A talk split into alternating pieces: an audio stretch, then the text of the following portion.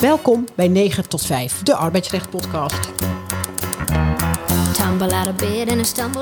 Het is vandaag 12 oktober 2022 en dit is aflevering 27.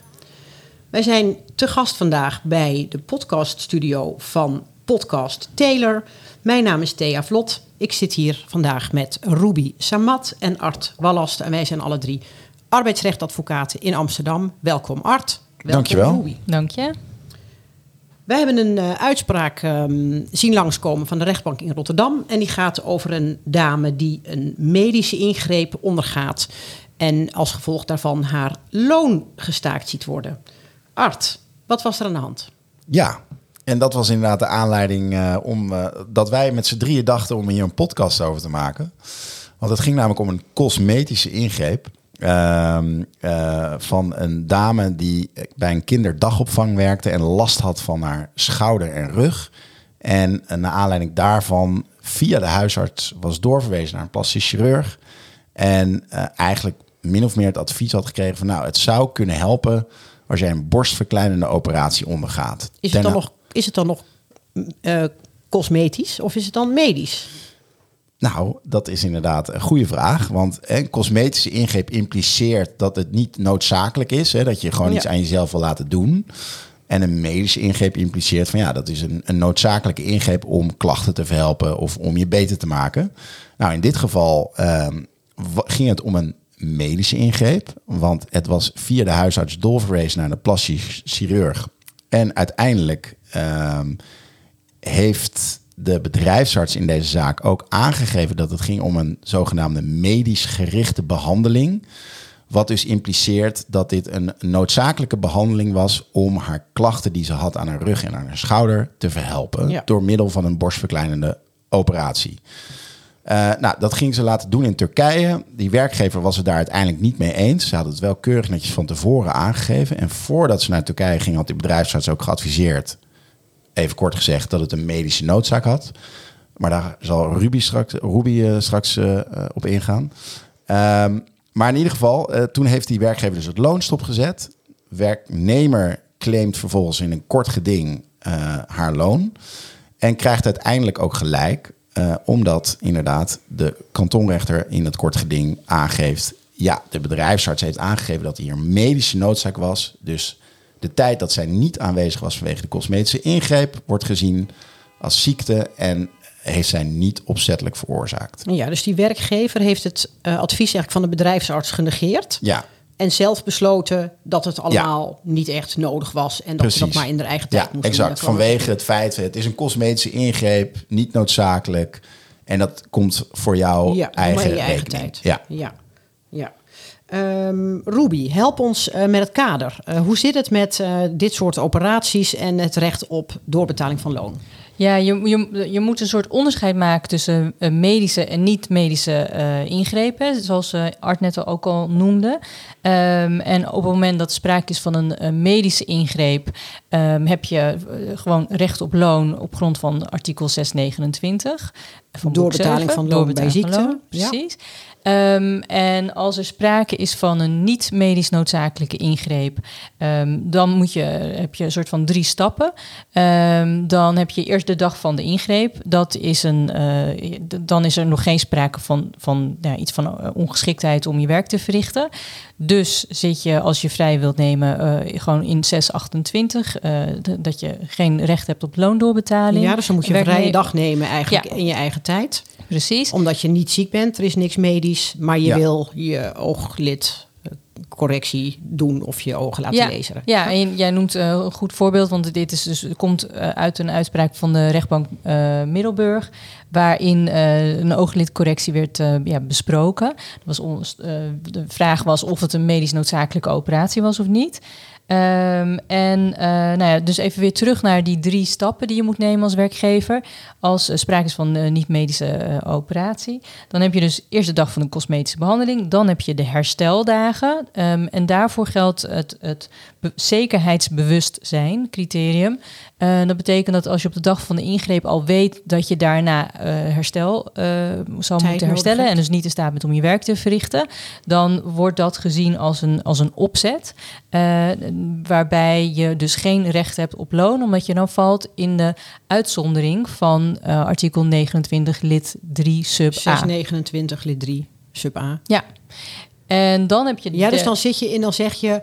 Uh, dat is de hersteltijd die voorzien is bij deze operatie. Die weet je van tevoren. Je hebt daarop zekerheidsbewustzijn. Ja. Ik heb mijn ogen laten lezen. Ik weet dat ik daarna vier dagen eigenlijk niks kan. Dus die vier dagen zijn ook voor, voor je rekening eigen van de rekening. werknemer. Ja. Ja. Ja. omdat je dus voor op de het niet-medische ingreep Klopt. hè? Ja. Nog allemaal in een niet-medische categorie. En dan heb je dus in, even in het voorbeeld van die zes dagen. Als, je, eh, als voorzien is dat je zes dagen herstel nodig hebt, maar je bent daarna nog eh, eh, uitgeschakeld vanwege complicaties. Ja. Niet voorziene, niet gewilde gevolgen van de ingreep, als het ware. Dan, val je, dan is het een soort uitzondering op de uitzondering van 629. Eh 629 is dus je hebt recht op loon bij ziekte. De uitzondering daarop is als er, als er sprake is van opzet. Tenzij, en dat is dus daar de uitzondering op, kom, dit soort complicaties, Complicaties eh, zich voordoen. Ja, en dan in de, dus nog even terug naar die uitspraak van de kantonrechter Middelburg. Ehm, daar lag dus ook de vraag voor of een ooglidcorrectie medisch noodzakelijk zou zijn.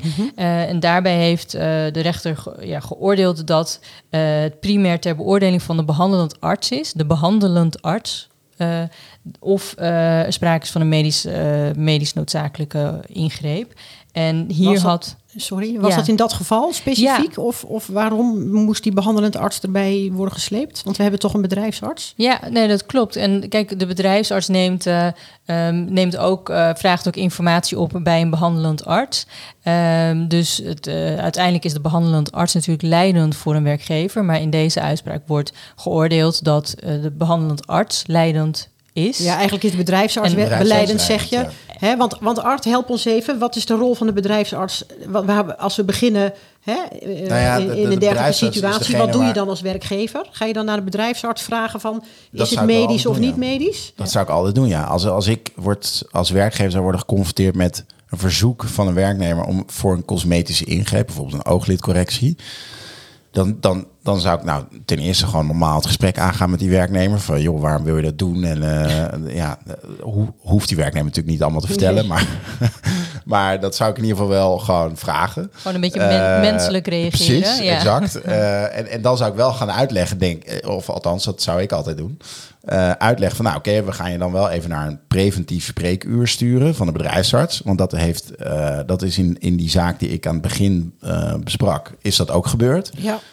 En dan zou ik aan die bedrijfsarts als werkgever vragen: kan jij mij adviseren over deze cosmetische ingreep, wat daar de achtergrond van is en of dat een medisch gerichte Ja. behandeling is, of dat dat gewoon eh, een keuze, een niet-medische gerichte behandeling Ja, zal zijn. Dat is eigenlijk precies wat je wil weten. Is het Dat medisch is of exact, niet? want Want, dat is dan de, vallen we in een dat ander is de eerste stap, maar. inderdaad. En, en, en dan zou, ga ik ervan uit als werkgever, soms onterecht, dat ik een duidelijk advies van de bedrijfsarts krijg. Van oké, dit is een medisch gerichte behandeling. En dan weet ik als werkgever, oké, dan is het prima. En dan spreek ik, en dan laat ik dat aan de werknemer weten van dan ga ik je loon doorbetalen en geen, eh, geen zorgen. Ja. Als het een niet medisch eh, gerichte behandeling is, eh, dan zou ik een ander gesprek hebben met de werknemer. Dan zou ik meer gaan kijken van oké, hoe kunnen we dit gaan oplossen? Of hè, misschien coulanshalve wel gewoon loon doorbetalen. Dat kan natuurlijk altijd.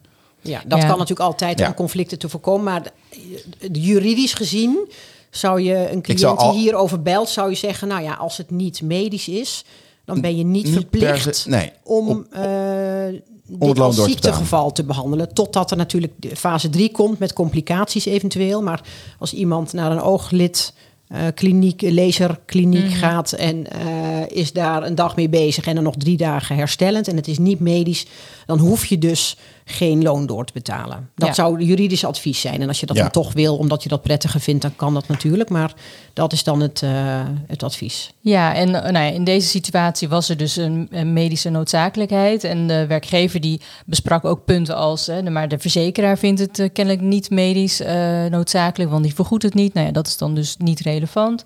Ehm, en of een, een Nee, dat is niet het criterium. Nee, precies. Nee. En ook niet of eh, de plastisch chirurg, chirurg alleen eh, commerciële operaties verricht, is ook niet relevant.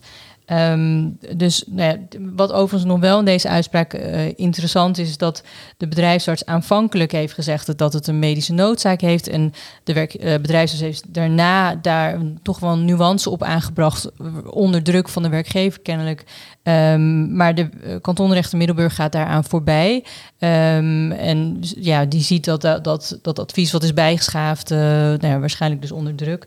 en zegt ook van nou ja, zonder na, nadere motivatie waarom ineens afstand wordt gedaan van het eerste oordeel. Uh, ja, valt er geen logica aan te ontdekken dat het ineens niet meer medisch noodzakelijk zou zijn. Um, en de, bedrijf, de kantonrechter nou, houdt dus vast, oordeelt dat er uh, sprake is van een medisch noodzakelijke ingreep en dan dus recht op loondoorbetaling. En in het verlengde daarvan is een andere uitspraak over uh, in een, waarin een, medewerker, een werknemer uh, meedoet aan het programma Make Me Beautiful uh, van ongeveer tien jaar terug. Um, en waar zij allerlei cosmetische operaties ondergaat. Het lijkt wel een soort metamorfose. Uh, maar daar had die werknemer juist weer zes weken onbetaald verlof opgenomen. Waarvan je kan afvragen, nu met alle wijsheid uh, die we inmiddels hebben door die latere uitspraken, uh, of zij dat had moeten doen. Of dat ze, nou ja, misschien, misschien, toch had kunnen zeggen dat het medisch was. Ja, want ze had wel. Of overwegend medisch was. ja. ja. Want ze had wel verklaringen van een huisarts en van een psychiater ja, dat, dat, er dus, wat moest gebeuren. Ja, precies. Ja. Goed, de werkgever die, uh, um, die vond het niet noodzakelijk. Uh, althans, uh, vond ook het feit dat het onderdeel was van een televisieprogramma. ja, dat, het, dat zij doen aan een leuke show waarbij het per definitie niet medisch kon zijn of zo. Ja, zoiets, maar ook dat het daardoor misschien niet zorgvuldig zou worden uitgevoerd. En ook of de, de vraag voorlag of dan wel alle operaties die ze zou ondergaan echt noodzakelijk zouden zijn geweest. Nou, in ieder geval, de werknemster had onbetaald verlof opgenomen. Dus als je al zit in de categorie niet medisch noodzakelijk, sla je die eerste twee stappen over. van de dag van de operatie en de herstelperiode had ze al onbetaald verlof ja. opgenomen. Uh, er was haar verteld dat ze zes weken hersteltijd nodig zou hebben. Uh, dat is die periode. Maar daarna traden complicaties op. En daarover uh, ging deze zaak. Procedure, en ja. daarvan zei de kantonrechter in Maastricht: nou ja, complicaties zijn dus niet voorzien, niet gewild. en daarin heeft ze gewoon recht op loon. Ja. ja, want opzet is hier eigenlijk het kernwoord. Hè? Als we Ja, ons ja. dus afvragen Ja, van wanneer hoef je niet door te betalen aan iemand die een medische ingreep eh, eh, ondergaat. Wanneer, wanneer hoef je het loon wat je normaal gesproken moet doorbetalen bij ziekte. Wanneer hoeft dat niet, Art? Nou ja, dat is dus als je de, echt het oogmerk hebt als werknemer om arbeidsongeschikt te worden. Ja, dus Ja. En dat opzet een- moet gericht zijn op de Ja, arbeidsongeschiktheid. dat is, dus een werknemer gaat bewust, hè, bijvoorbeeld als ik hier bewust eh, snoeihard met mijn, eh, met mijn hoofd tegen deze muur aanloop, met, eh, met, Ja, met met, de gedachte intentie om jezelf te ik wil, ik wil mezelf verwonden, want ik heb even geen zin om de komende twee weken te werken. Ja. Dan, treedt die uitzondering dan is die, maar dat is natuurlijk in alle gevallen is dat heel moeilijk Ja. om te bewijzen. Zelfs als ik hier met mijn hoofd tegen de muur aan zou lopen met die intentie. Want dan kan ik ook altijd nog tegen mijn werkgever zeggen van... Dat je een blackout had. Ik had, eh, je- ja. of, eh, of dat ik eh, per ongeluk struikelde en met, mijn- met mijn hoofd tegen de muur aanbonkte. Dus, Ja. dus dat is een hele hoge drempel die bijna niet gehaald worden, wordt. Eh, maar het interessante is van, van, van zo'n cosmetische... Of interessant, maar het leuke van zo'n cosmetische ingreep is dat...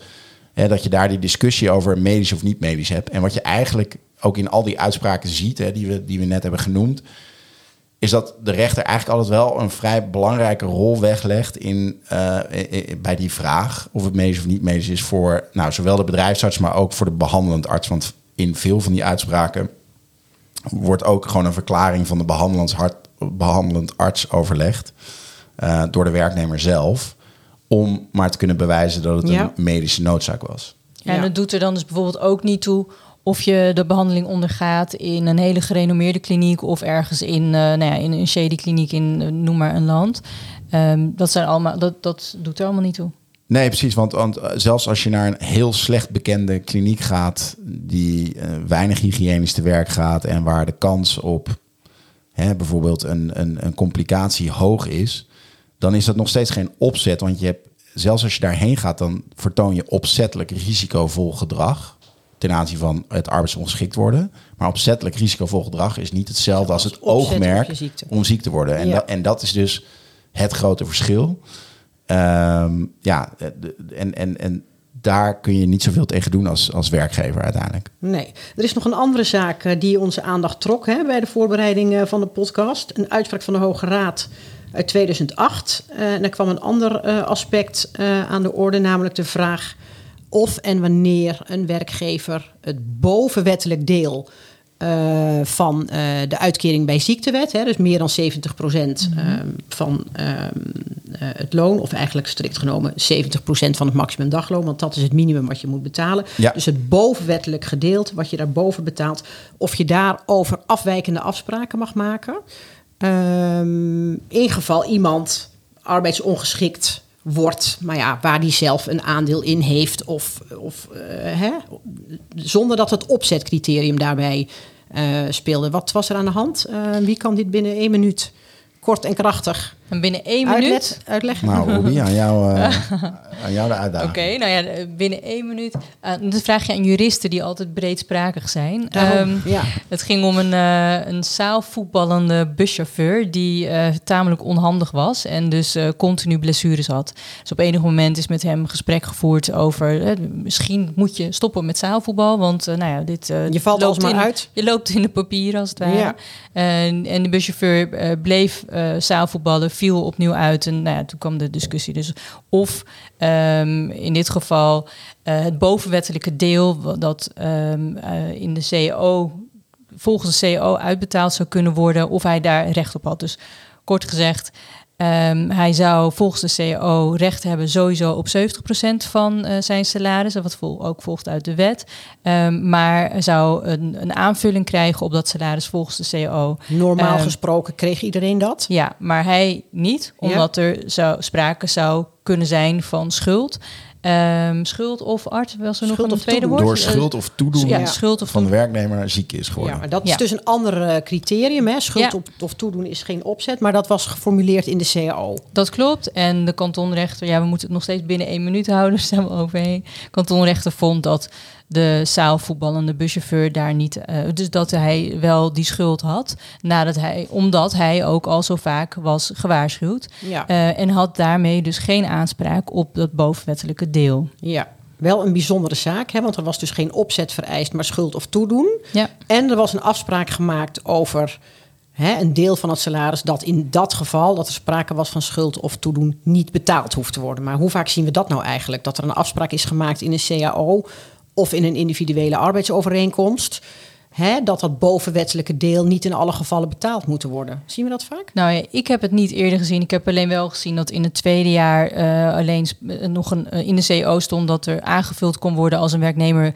eh meewerkte aan de reïntegratie. Maar Art, jij hebt het wel eens voorbij zien komen volgens mij. Hè? Ja, ook wel, ook wel in CO's, maar ook, ook wel gewoon in, inderdaad in, eh, gewoon ar- in individuele arbeidsovereenkomsten met werkgevers en werknemers.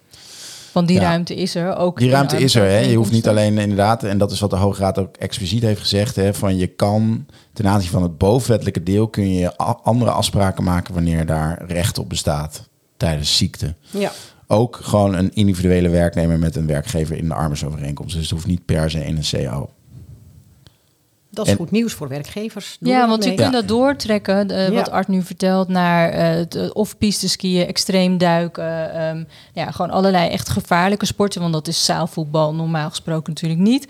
Ehm, eh, rugby, eh kickbox, nou weet ik wat. Ehm, ja, dus doe er je, je voordeel mee, ja, denk ik. doe je voordeel mee.